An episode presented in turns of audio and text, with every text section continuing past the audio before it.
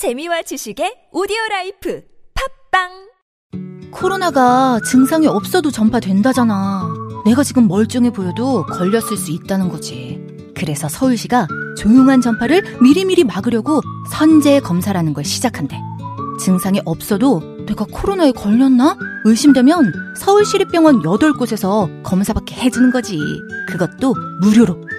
한 발 앞서서 차단하는 거 괜찮지? 서울시 홈페이지에서 매주 월요일 선착순 신청이래. 다중 이용시설 갈 때 QR코드 찍는 것도 꼭 알아둬. 서울시의 백신은 변함없이 시민 여러분입니다. 이 캠페인은 서울특별시와 함께합니다. 박 원장, 요즘 한숨이 많아졌네. 무슨 고민 있어? 아휴, 말도 마. 광고비는 오르고 매출은 줄어서 고민이 많아. 김 원장네는 어때? 우리 병원은 P&B 마케팅에 맡겼는데 난 매출 고민 안 해. P&B 마케팅? 광고주 입장에서 성공을 목표로 광고한다는 철학이 있다네. 그리고 팟빵 광고도 대행한다고 하던데? 박 원장, 빨리 P&B 마케팅에 연락해보게. P&B 마케팅. 광고는 결과로 이야기합니다. 빛이 조명 빛이 조명 사랑 비추고 빛이 조명 빛이 조명 행복 밝히고 내 생활의 스포트라이트 조명이 필요할 땐 조명은 빛이 조명 검색창에 빛이 조명 육아휴직을 내려고 해도 회사 눈치가 보여서 출산휴가로 승진이나 업무에 지장이 생길까 걱정돼요.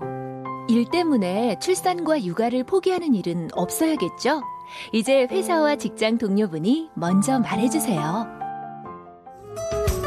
김대리 아빠가 됐으니 육아휴직 내야지 이 과장님, 회사 일은 걱정 마시고 출산휴가 잘 다녀오세요.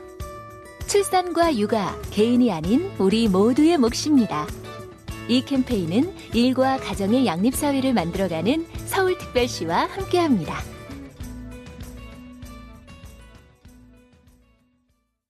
예전엔 모든 게 좋았죠. 그런데 언제부턴가 골반이 뒤틀리고 허리가 아프고. 중요한 건 당신의 자세입니다. 이젠 바디로직을 입고 걸으세요. 바디로직이 당신의 몸을 조율해줍니다. 매일매일 입고 걷자. 바디로직. 명절 준비에 허리 삐끗, 장거리 운전에 골반 뻐근, 삐끗뻐근하기 전에 명절 할인 잡자. 바람직한 명절 선물 바디로직.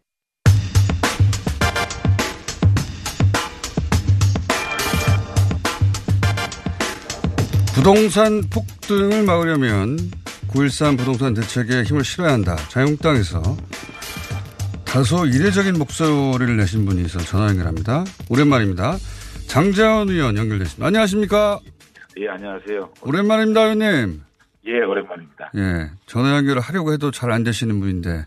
아니, 제가 전화 연결을 하면 예. 제가 표현력이 좀 부족해가지고 좀 의미가 좀 잘못 전달되는 경우가 표현력이야. 장재원 의원님 부족하시면 라디오 인터뷰를 제가 그동안 통 안 하다가 예. 처음으로 하는 겁니다. 앞으로 이, 이제 다시 거래를 텄으니까 저희 스튜디오 좀 자주 나와주시죠. 예. 아, 근데 제가 이제 고민을 많이 했어요, 사실은. 또 이런 뭐 부동산 문제 같은 핫한 이슈에 예.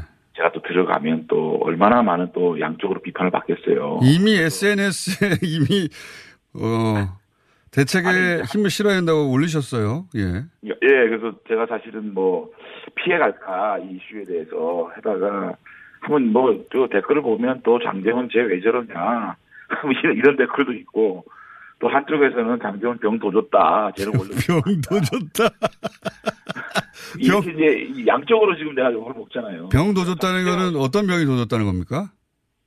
아니 그러니까 원래 쟤는 우파가 아닌데 예.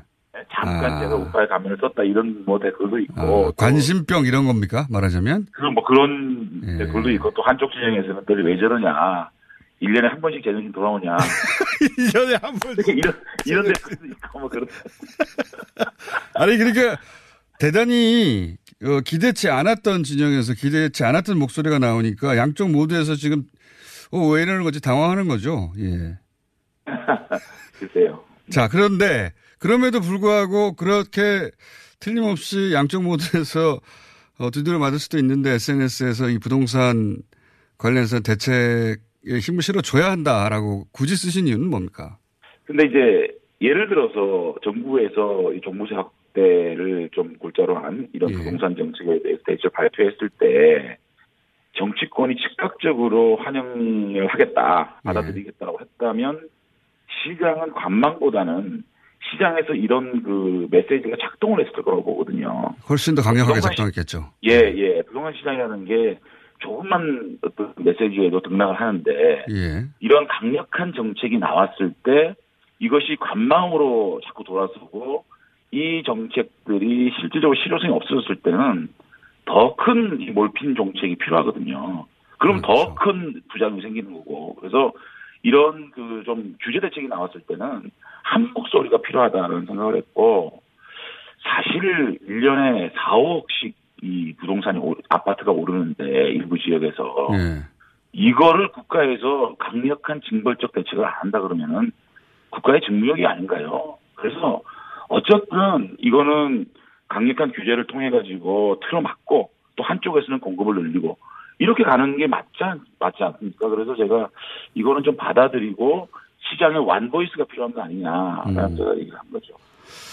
아니 그게 굉장히 합리적인 판단이신데 뭐 여야라고 해서 모든 사안에 부딪힐 수는 없고 어떤 사안은 어 뭐 개별 개별로는 협력도 하- 해야 하는 게 여야 관계이긴 한데 근데 그런 경우가 잘 없어서 굉장히 이례적으로 사람들이 받아들이는 것 같고요. 근데 이제 지금 자유한국당에서는 대체적으로 이게 세금 세금 폭탄이라고 하는 프레임으로 주장하고 있지 않습니까? 그러니까 지금 목소리가 저는 다르신데. 우선 당론은 아직까지 결정된 바가 없고요. 예. 아시다시피 이게 이제 이 저 종부세를 법안으로 만들려 그러면은 국정감사 끝나고 11월부터 논의가 될 텐데 논의가 되면 정책 의총을 통해서 이런 것들이 활발하게 논의가 되고 되고 결론이 나오니까 아직까지 당 대변인 논평은 사실 저도 당 대변인 해봤지만 전반적인 당 분위기를 담은 정책 방향 정도 제시거든요. 그렇기 때문에 대변인 논평하고 제 생각이 틀린다고 해서 당론하고 틀리다라는 얘기는 제가 동의할 수 없고 예. 그 다음에 이 세금 폭탄이라는 말, 이거는, 글쎄요, 이 자칫 잘못하면은, 이 종부세 이 대상이 아닌 사람들도 또 그렇죠. 불안해하는, 네. 이렇게 되거든요. 사실 뭐, 지금 자세히 들여다보면, 18호짜리 아파트 정도 가지고 있으면, 그렇습니다. 1년에 10만 원 정도 더 내는 거거든요. 예. 이거를 세금 폭탄으로 얘기할 수 있느냐. 그래서, 어, 저는 이 동부세를, 음, 그, 증세 개념으로 보기보다는 부동산 안정을 위한 하나의 수단. 예. 그러니까 부동산에 과열되니 정부로서는, 어, 강력한 규제를 할 수밖에 없지 않느냐.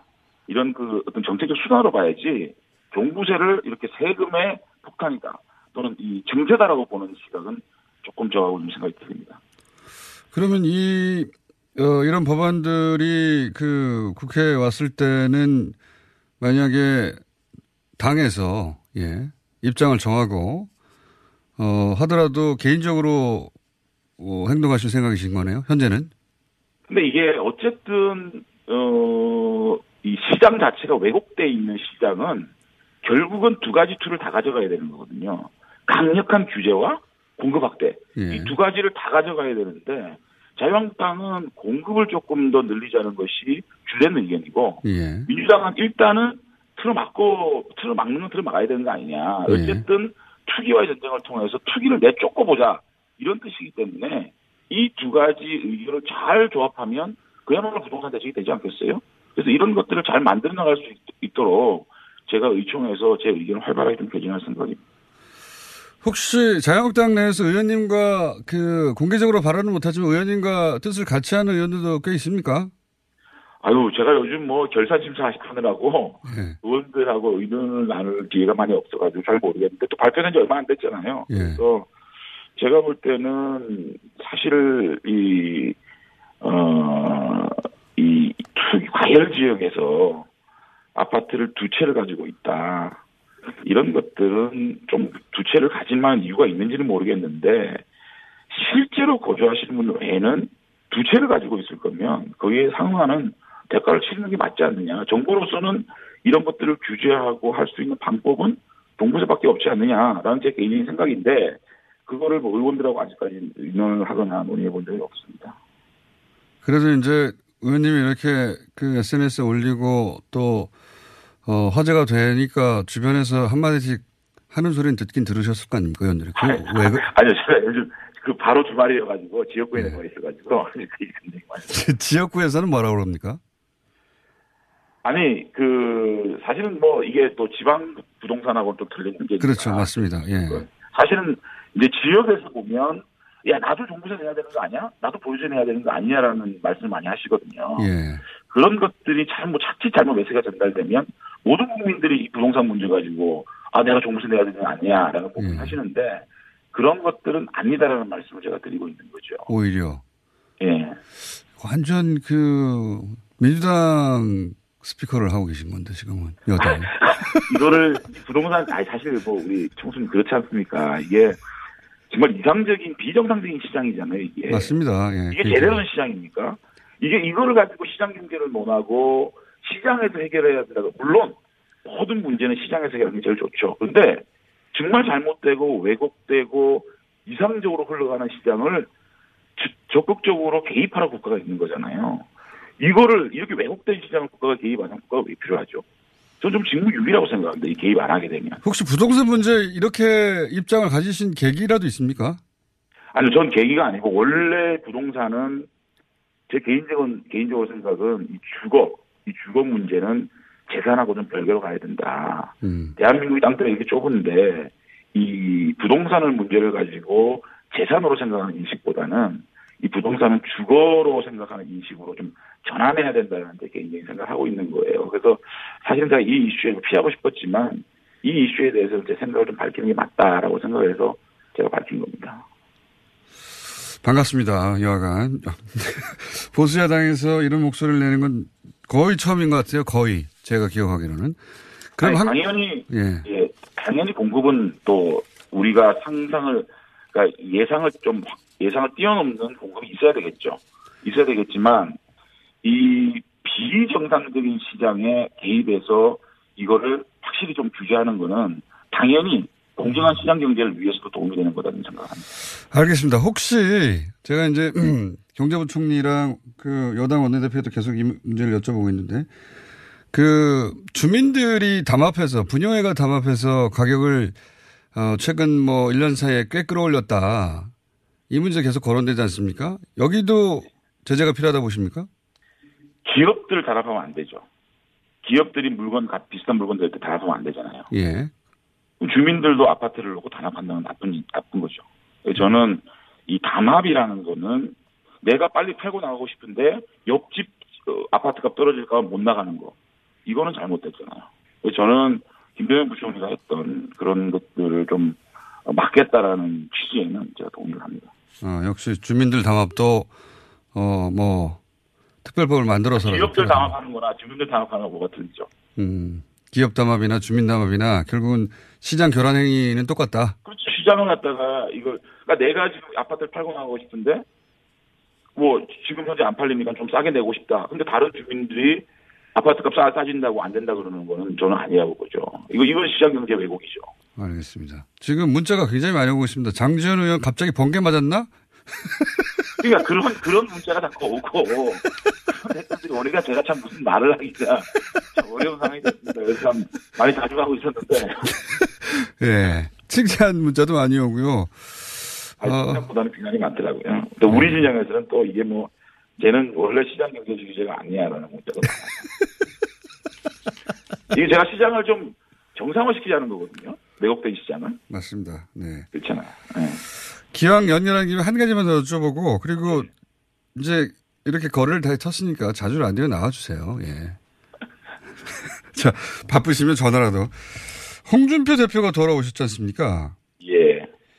어, 비대위 체제는 지금 전망하기로는 다들 내년 초 얘기하는데 그 정도가 맞는 거죠. 그 비대위 예, 체제. 뭐 그럴 것 같습니다. 예, 그렇죠.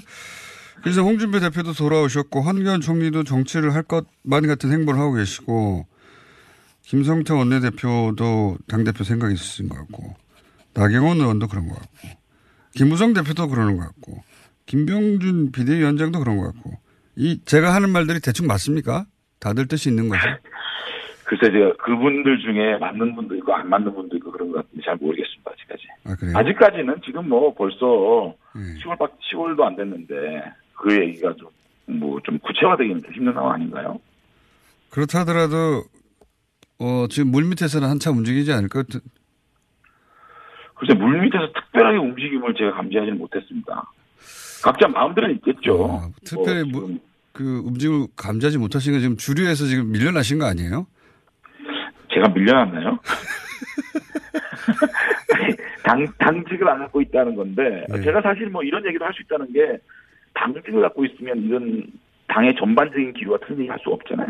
그래, 제가 그렇죠. 평의위원이니까, 예. 평의위원들은 다양한 정책에 대해서 의견을 내고, 거기에 대해서 활발한 토론을 하는 게 맞다 싶어서 제가 낸 거고, 직을 맡고 계실 때는, 예. 당직을 맡고 있을 때는, 당, 이제 전반적인 기류와 틀린 얘기를 하기 좀 힘들죠. 그러면 당직을 그만둬야 되겠죠. 당직을 맡고 계실 때는 굉장히 강성 발언 많이 하셨어요. 예. 어려웠습니다. 본인 생각과 일치되는 그 메시지도 있었겠지만 꼭 일치하진 않는데 강하게 했어야 한 상황도 있었겠죠. 예. 아니, 정수님, 제가, 이제 공정장님 그 얘기는 다음에 한번 풀겠습니다. 제가. 알겠습니다. 오셔가지고. 때 여러 가지 에피소드라든지, 예. 그, 그, 참 그런 얘기들은 아픔도 있었고, 힘든 점도 있었죠. 마지막으로 문자 하나 어, 읽어드리고 끝낼까 합니다. 장전 의원님 집 하셨나요? 자, 조만간 다시 모시겠습니다. 오늘 말씀 감사합니다. 예, 감사합니다. 네, 지금까지 자유한국당 장재현 의원이었습니다.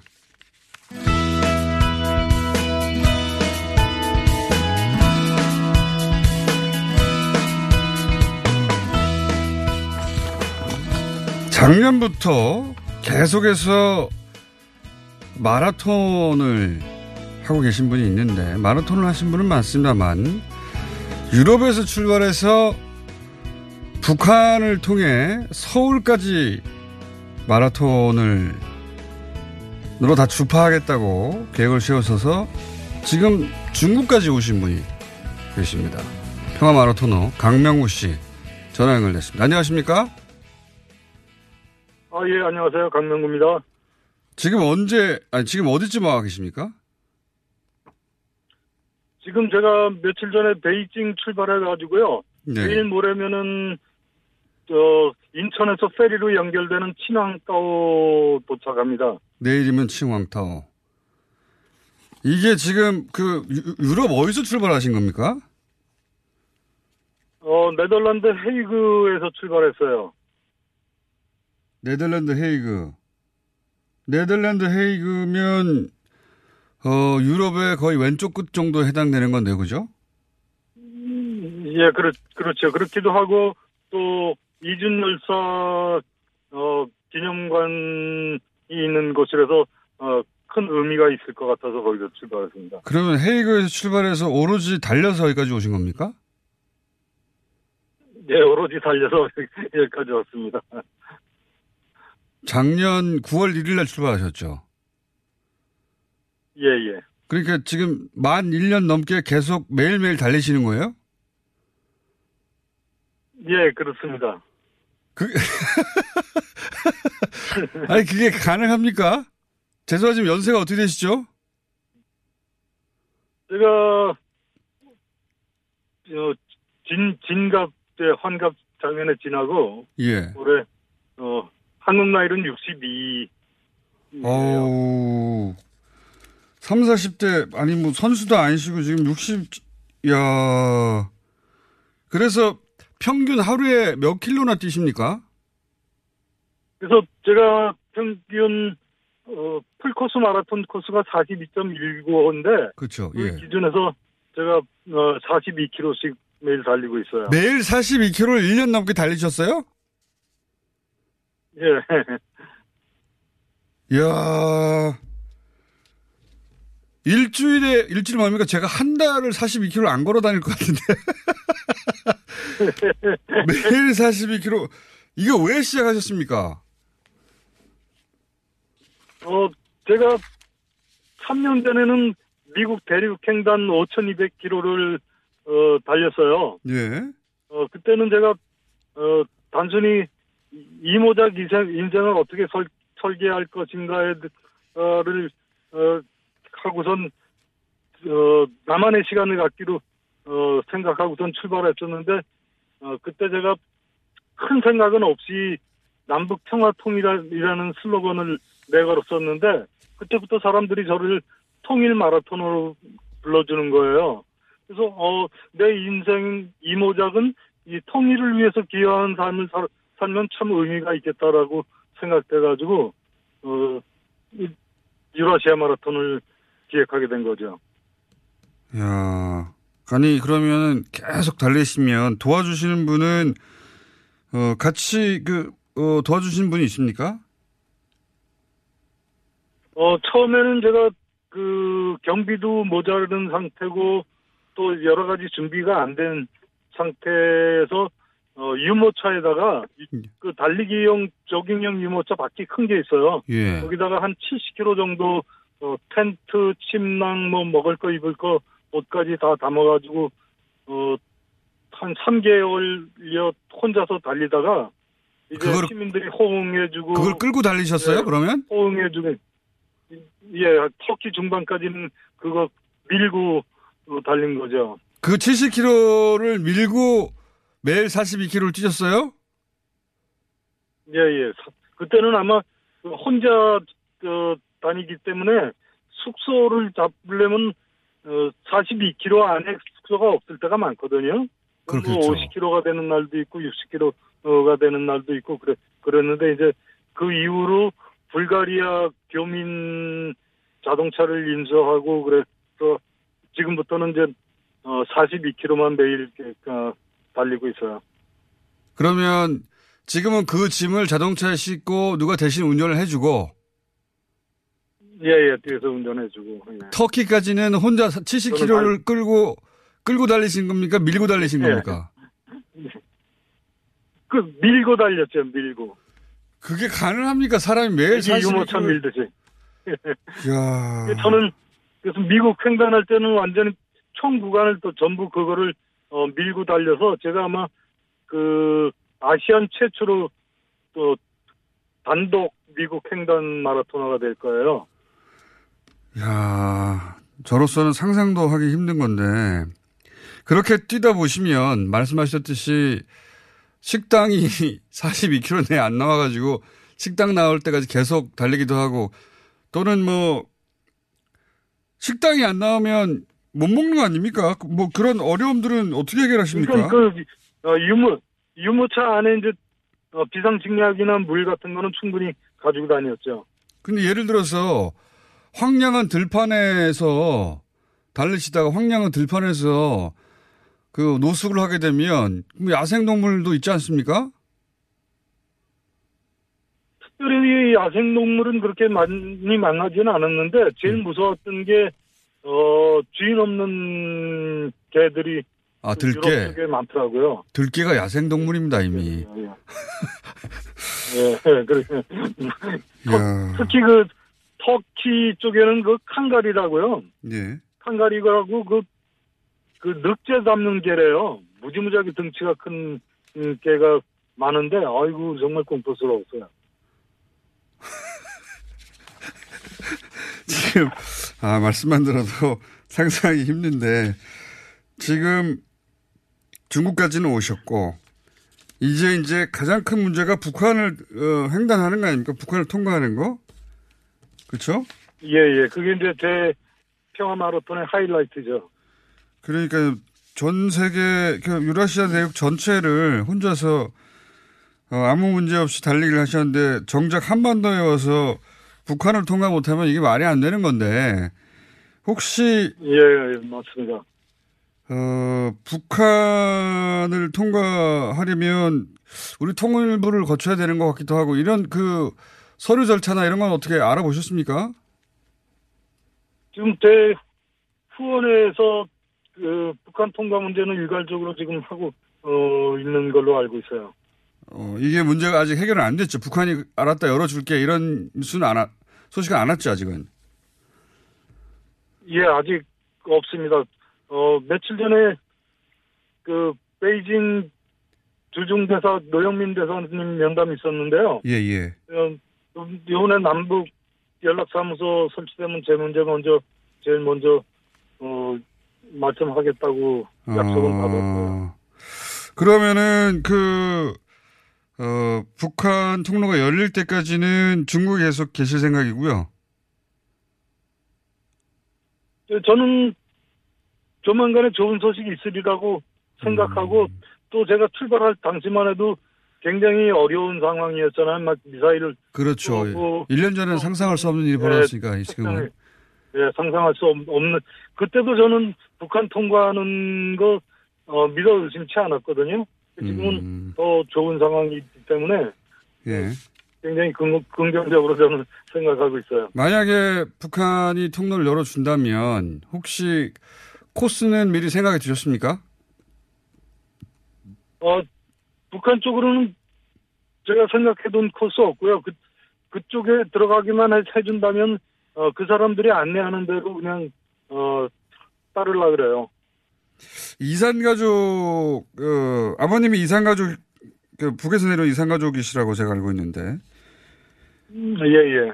그러면 뭐, 예, 저희, 저희 할머니가 70여 년 전에 이제, 어, 올망똘망한 아들 다섯 손 데리고 내려오셔가지고, 어, 돌아가실 때까지 못 가셨는데요. 아하. 제가 이번 일을 기획하게 된 것 이유 중에 하나도 어, 할아버지 묘소 참배하고 예. 거기 예, 고모 어, 고모는 돌아가셨을 거고 아마 이종 사촌들 만나보고 싶어요.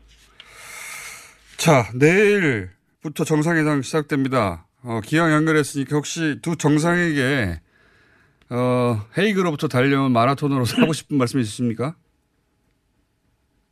지금 제가 달리고 있는 이 지역이 이제 허베이 지역인데요. 예. 이 지역이 그 삼국지에 나오는 유비 장비 관우가 그 도원의 결의를 맺은 지역이 어, 도시가 있어요. 네. 그리고 어, 또 유비 장비 조자룡의 고향이기도 하고 그래서 저는 어, 저 남북 정상이 통 크게 을밀대 결의 같은 거 좀 하셔서 어, 우리 결의 미래를 밝히는 통큰 결단을 내려주셨으면 감사하겠어요.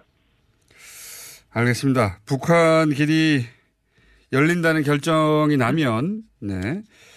어, 뭐, 청와대 청원이라도 청취자들 해야 하나요? 나면, 어, 그때 한번 다시 모시겠습니다. 고생하셨고요. 마지막에. 아, 예, 예, 감사합니다. 예, 예, 북한 예. 통과해서 서울 오시면 저희 방송에 꼭 나와 주십시오. 예, 감사합니다. 선생님, 다른 방송 말고 저희 방송 먼저 나오신 예. 다음에 다른 방송 가주십시오. 예. 오늘 그날이 오기를 기다리겠습니다. 알겠습니다. 오늘 말씀 감사합니다. 예, 감사합니다. 네. 아, 대단합니다. 매일 42km. 예. 평화 마라토너 강명구 씨였습니다. 말이 살찌고 나도 살찌는 계절 10월 일에 찌든 나 문화생활을 즐기기로 결심했다. 아 아니다. 너무 비싸다. 이대로 포기해야 하나? 맙소사. 세계적인 거리예술 40여 작품이 모두 무료라고? 엄청나다. 10월 4일부터 7일 목금토일 서울광장 일대 서울 거리예술 축제 탐라 오렌지에서 여름철 감귤을 소개합니다. 황금향. 아, 여름에 감귤이 이렇게 맛있을 수 있네. 탐라 오렌지의 황금향. 지금 인터넷에서 탐라 오렌지를 검색하세요. 직접 드셔도 좋고 선물용으로도 최고입니다. 전화 주문도 가능합니다. 010-2827-3917 010-2827-3917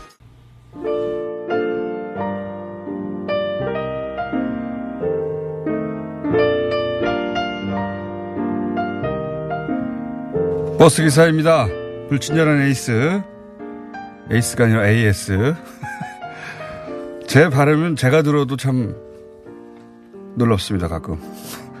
불친절한 AS. 어, 버스 기사인데요. 공장장 방송 듣는다고 시비 걸릴 때가 있어요. 예. 하지만 계속 틉니다. 잘하셨습니다. 장재현 의원님 문자 굉장히 많이 왔습니다. 네, 굉장히 많이 왔고 박지원 의원에 대한 문자도 있습니다. 약속을 지켜라.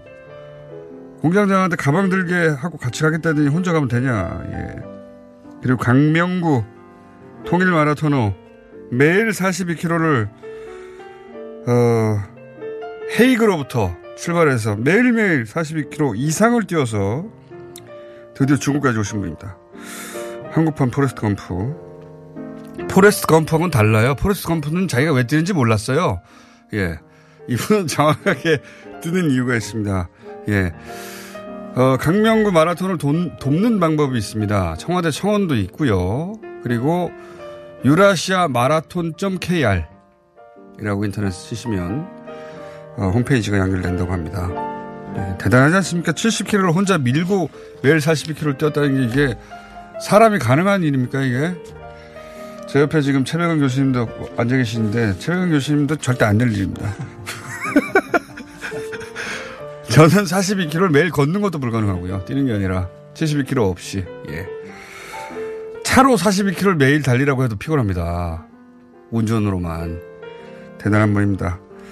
꼭 북한 어, 뛰어서 통과하실 수 있게 힘이 되어드리도록 저희도 노력하겠습니다. 자 여기까지입니다.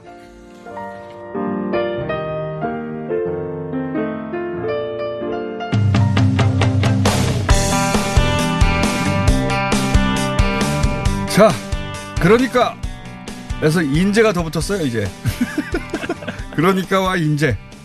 경제 최백은 교수님 나오셨습니다. 안녕하십니까? 네, 안녕하세요. 예. 어떻게 하다 보니까 팩트 체크를 주로 하시게 됩니다. 그러게 말이에요. 하도 어, 보수주 경제들이 예.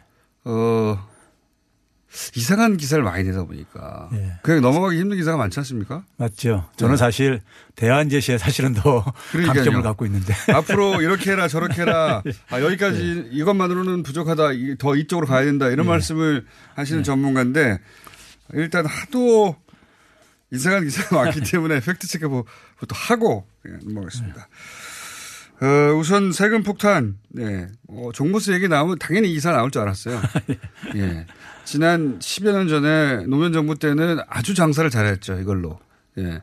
그때도 대략 2% 정도가 종부세 대상이었는데 이 세금 폭탄이 얼마나 많이 유포됐냐면 전셋집 사는 분들도 자기 집이 아예 없는 분들도 월세 사는 분들도 세금 폭탄 만든다고 그렇지 않습니까? 아직도 나와요? 이거 좀 정리 좀 해 주십시오. 예. 그러게 사실 이게 흘러간 노래인데 네.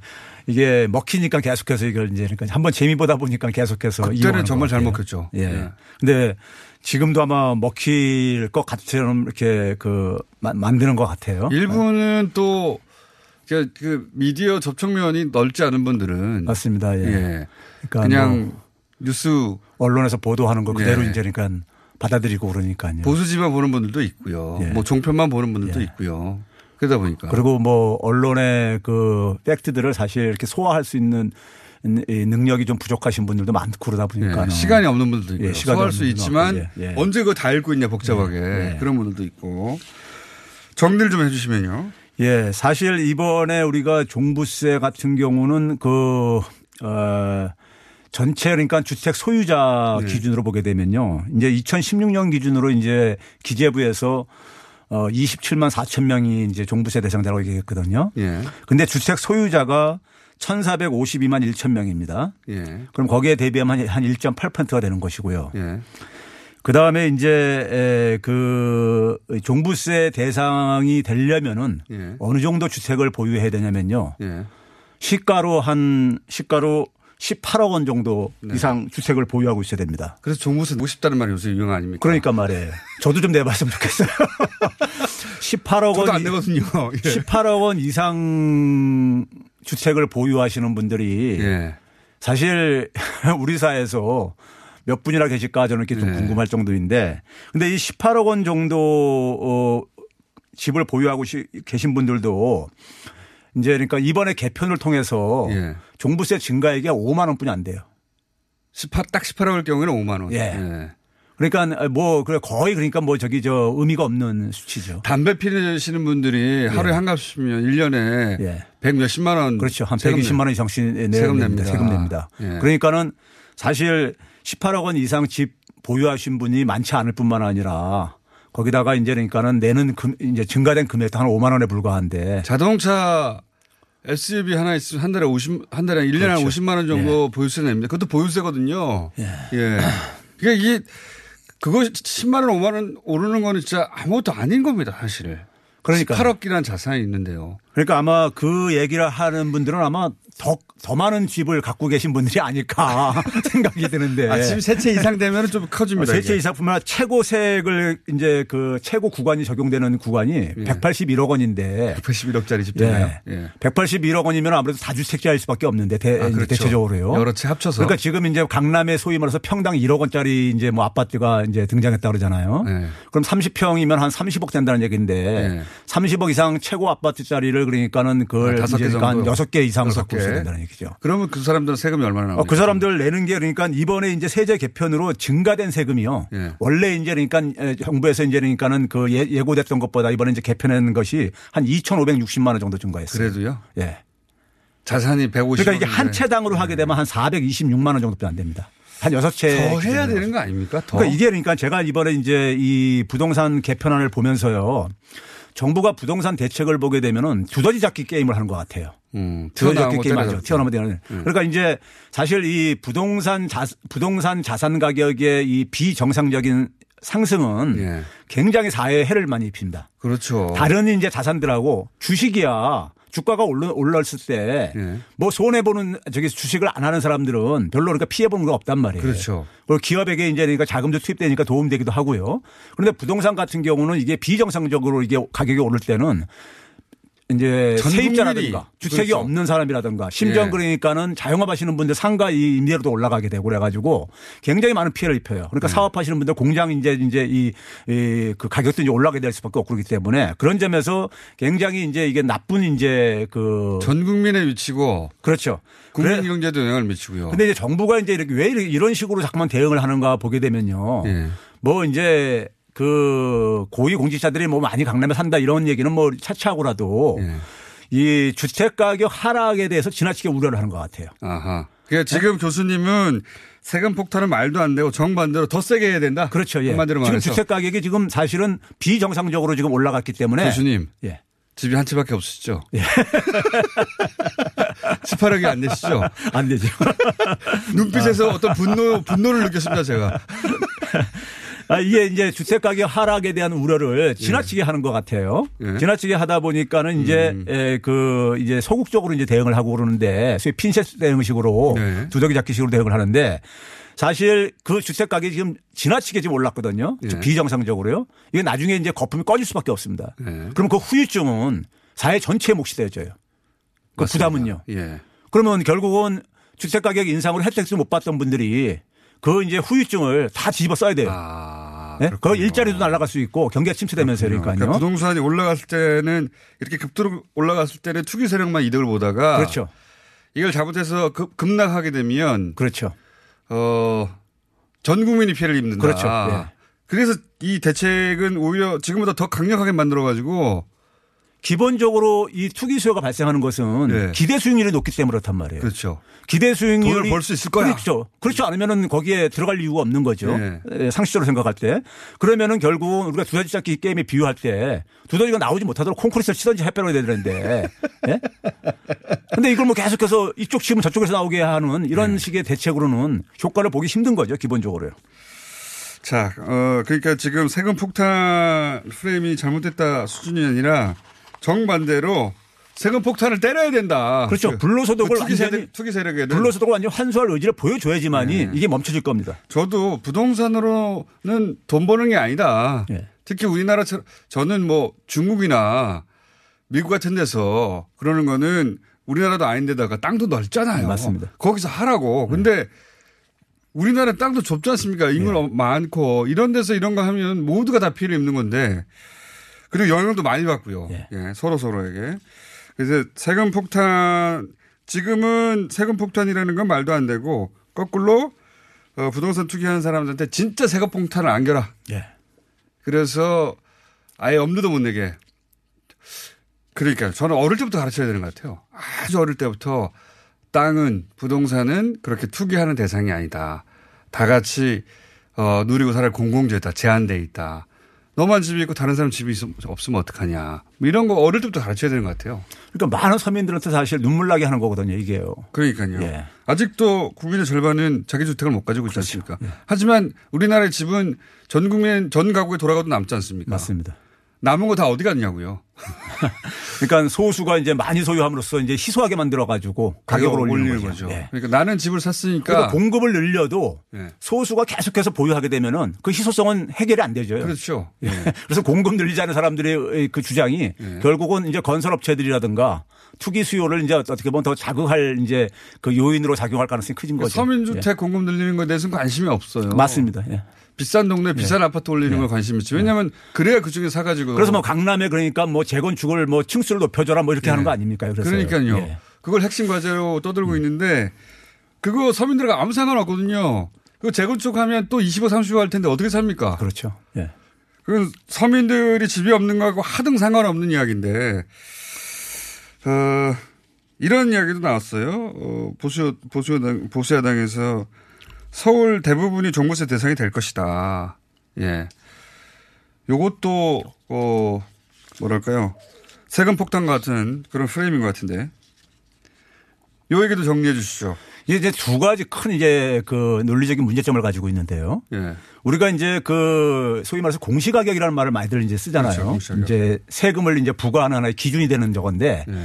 이 공시가격을 만, 에, 책정할 때 이제 한 세 번 내지 네 번 단계 마사지가 들어갑니다. 예. 그러니까 이제 첫 번째 이제 국토부에서 국토부에서 이제 공시지가를 이제 책정하기 위해서 한국감정원이라는 데다가 예. 공기업이죠. 그러니까 여기다 부탁을 해요. 예. 그러면서 이제 거기다 가이드라인을 대충 제시합니다. 국토부에서는요. 그러면 이제 감정원에서는 이제 감정평가사들한테 이 업무를 주면서 나눠주면서 나눠주면서 시킬 때 이제 그 가이드라인을 되게 이제 간접적으로 제시를 해 주죠. 네. 그럼 그 단계에서 일단 그러니까는 이제 상승률을 예. 한번 이제 그러니까 마사지를 좀 이제 이렇게 하는 방식으로 이제 들어가게 되는 것이고요. 네. 그리고 나서 이제 두 번째 단계는 이제 거기서 올라온 것을 국토부에서 한 번 또 이제 마사지를 합니다. 예. 그러다 보니까 주택 가격 상승률이 높은 지역일수록 네. 더 마사지가 많이 들어가요. 어허. 그러니까 대- 일반적으로 우리가 볼 때 주택 가격이 굉장히 비싼 지역일수록 예. 공시 가격이 낮다는 이런 얘기가 나오는 이유가 바로 그런 배경입니다. 음. 그다음에 세 번째는 뭐냐면은 그걸 가지고 또 이제 그러니까는 이 공시 가격의 또 이제 에, 일정 비율만큼만 그걸 소위 말해서 이제 우리가 공정시장 가액 비율이라는 것인데 네, 네, 네. 거기 한 80%만 이제 적용을 합니다. 네. 그러다 보니까 아까 공시 가격도 낮은데 거기다 또 80%. 그렇죠. 그걸로 파- 과세 표준을 잡죠. 그렇죠. 이제 공시 가격은 이제 그러니까는 실 이제 실제 거래 가격이 한 60 내지 70% 주택 기준으로 했을 때요. 네. 하는데 그것이 이제 한번 마사지 된 것인데 네. 거기에 또 80%만 더 적- 적용한다 이거예요. 예. 그렇죠? 그러면 예를 들어서 우리가 60%하고 80%만 적용해도 한 48%가 될 게 아니겠습니까? 절반 이하죠. 근데 아까 18억 원짜리가 예. 과표 기준이 3억 원이 돼버리거든요. 예. 그럼 이건 이거는 40%가 안 맞잖아요. 그렇죠. 그래서 이 야당에서 이제 주장하는 게 안 맞는 이유가 뭐냐면요. 첫째는 공시지가를 100%로 올릴 가능성은 거의 없습니다. 음. 그러니까 공정 어, 공정 시장 가액 비율도 문재인 정부가 끝나는 2022년까지 예. 5%씩 올려가지고 100%로 올리겠다는 것이고, 네. 근데 공정 시장 가액 비율을 100%로 올리더라도 공지 시가가 100% 된다는 얘기가 아니에요. 그렇죠. 예. 공정 시장 가액 비율. 이거 아주 장난치는데 공정 공 공지 시가를 100% 한다는 게 아니라 네. 공정 시장 가액 가액. 예. 예. 이 과세 표준을 잡을 때. 예. 그거를 이제 그러니까 100% 올린다는 얘기고 그다음에 기재부에서 이제 그러니까 공시 가격은 점진적으로 이제 올린다 그랬는데 거기에 대해서는 구체적인 계획도 안 발표했어요. 예. 이제 문제는 뭐냐면은 이걸 그대로 다 적용하더라도 하더라도? 100%, 다 적용하더라도요. 자, 18억 원짜리가 3억 원 가표가 잡히는 이유는 우리가 종부세 대상이 6억 원 이상입니다. 예. 그걸 공제를 해 줘요. 아하. 아하. 그러니까는 그러니까 한 9억 원은 돼야지만이 최소한 그래서 되는 9억 원이 거거든요. 나오는 것이고. 근데 교수님? 삼- 서울의 집들이 3억 시간이 원다 돼버렸어요. 또 모셔야 되겠습니다. 이번 주에는 한 번 더. 예. 최백은 교수님이었습니다. 안녕!